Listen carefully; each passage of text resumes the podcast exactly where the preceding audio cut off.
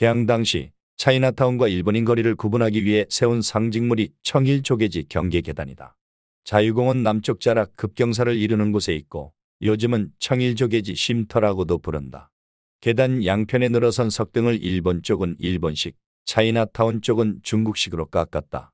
재물포구락부에 들러 자유공원으로 올라가 본다. 재물포구락부는 미국, 영국, 프랑스, 독일, 러시아, 중국, 일본 등 개항 당시 인천에 진출해 있던 해외 각국의 인사들이 사교 모임을 갖던 개항장의 외교 클럽이었다. 각국 스파이들이 펼치는 정보전쟁의 핵심 공간이었을 게 분명하다. 6.25 전쟁 이후에는 인천시립박물관, 인천문화원 등으로 사용되기도 했다. 우리나라 최초의 서구식 공원인 자유공원에서는 인천항과 월미도를 내려다볼 수 있다. 이곳의 상징물과 같은 한미수교 100주년 기념탑과 메가더 장군 동상도 만날 수 있다. 자유공원에서 5분 거리의 재물포고등학교 후문 쪽에는 인천기상대가 자리하고 있다. 1904년 우리나라 최초의 근대기상관측을 시작한 인천관측소는 1905년 현 위치로 이전했고 국내 13개 지역의 지방 관측소와 만주 지역의 여러 관측소를 통괄했다. 해방 이후 중앙기상대 역할을 수행하다가 1953년 중앙기상대가 서울로 옮겨가면서 다시 인천관측소로 기능이 축소되었다.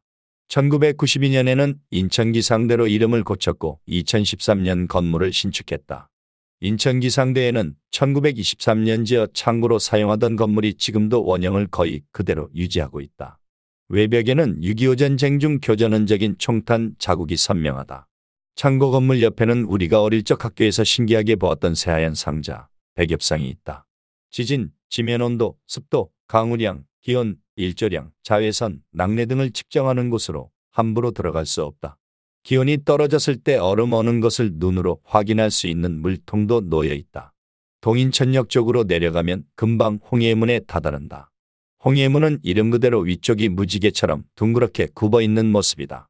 사람과 차량의 왕래를 위해 1905년 착공해 1908년 완공했다. 인천에 살던 일본인들은 이 홍해문을 건설하기 위해 고갯길 뚫기 위원회까지 꾸려 공사 대금을 마련할 정도로 공을 들였다. 답동성당은 백범 김구 선생이 인천 감리사를 탈옥한 뒤 밤을 새워 길을 헤맨 끝에 새벽이 지나서야 보았다던 천주교의 뼈죽집 바로 그 성당이다. 1897년 지어진 답동성당은 우리나라의 서양식 건물로 된 가장 오래된 성당 중 하나다. 1981년 사적 제287호로 지정되었다.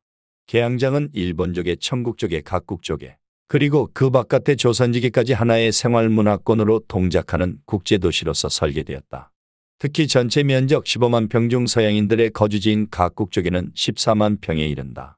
1883년 새롭게 재편되는 국제질서에 조선은 서양국가 특히 미국을 주요 파트너로 선택하고 나라의 명운을 건 외교 전략을 펼치기 시작했으며 경성이 아닌 인천이 그 역할을 담당한 것이다.